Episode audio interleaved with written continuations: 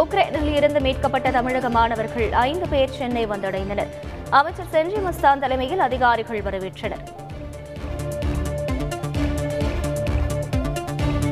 தமிழகத்தைச் சேர்ந்த அனைத்து மாணவர்களையும் அழைத்து வரும் பணி தொடரும். அமைச்சர் செஞ்சி மஸ்தான் உறுதி.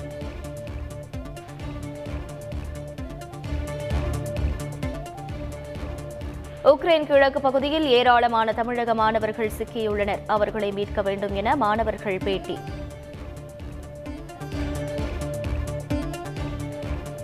தமிழக மாணவர்களை மீட்க உதவிய முதலமைச்சர் ஸ்டாலினுக்கு நன்றி. மாணவர்களின் பெற்றோர் உருக்கம்.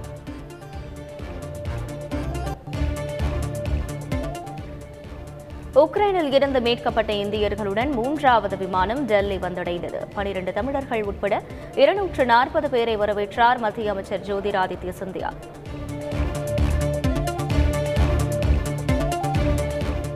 ருமேனியாவில் இருந்து நூற்று தொன்னூற்றி எட்டு இந்தியர்களுடன் புறப்பட்டது நான்காவது ஏர் இந்தியா விமானம். இன்று மாலை டெல்லி வந்தடையும் என எதிர்பார்ப்பு.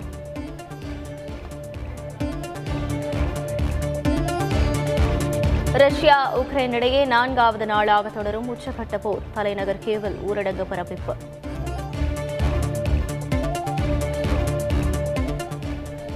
உக்ரைனின் முக்கிய நகரான கார்கிவ் நகரில் நுழைந்தது ரஷ்ய ராணுவம் தெற்கு மற்றும் தென்கிழக்கு பகுதியில். இரண்டு முக்கிய நகரங்களை சுற்றி வளைத்ததாக தகவல்.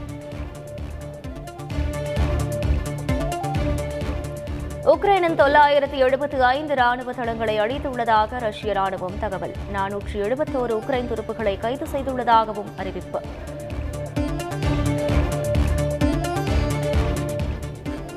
உக்ரைனின் வடகிழக்கே சுமி பகுதியில் சிக்கி தவிக்கும் நூற்றி ஐம்பது தமிழக மாணவர்கள் உடனடியாக மீட்க நடவடிக்கை எடுக்க வேண்டும் என கோரிக்கை.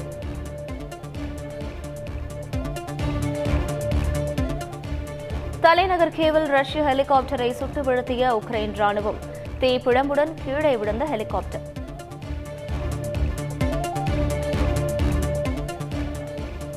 ரஷ்ய தாக்குதலால் உக்ரைனிய பெண்ணின் வீடு முழுவதும் சேதம். தாக்குதலை கண்டு அச்சப்படாத பெண் புதினுக்கு நன்றி கூறி கிண்டல்.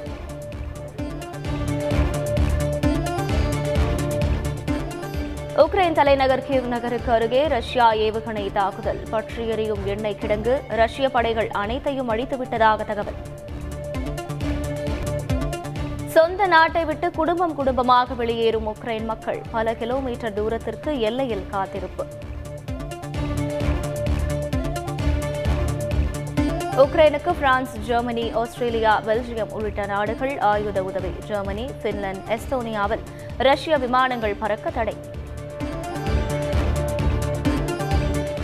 ரஷ்யாவை தனிமைப்படுத்தும் சர்வதேச நாடுகள் பண பரிவர்த்தனை நிதி சேவைகள் முடக்கம்.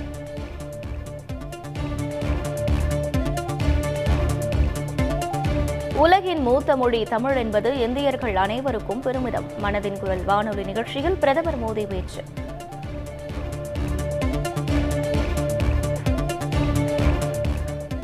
ஐந்து வயதிற்குட்பட்ட குழந்தைகளுக்கு போலியோ சொட்டு மருந்து முகாம். சொட்டு மருந்து வழங்கி துவக்கி வைத்தார் முதலமைச்சர் ஸ்டாலின்.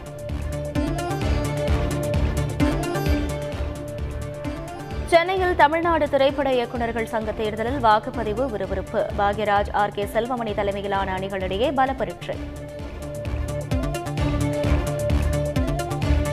உத்தரப்பிரதேசத்தில் அறுபத்தோரு தொகுதிகளுக்கான ஐந்தாம் கட்ட தேர்தலில் வாக்குப்பதிவு விறுவிறுப்பு.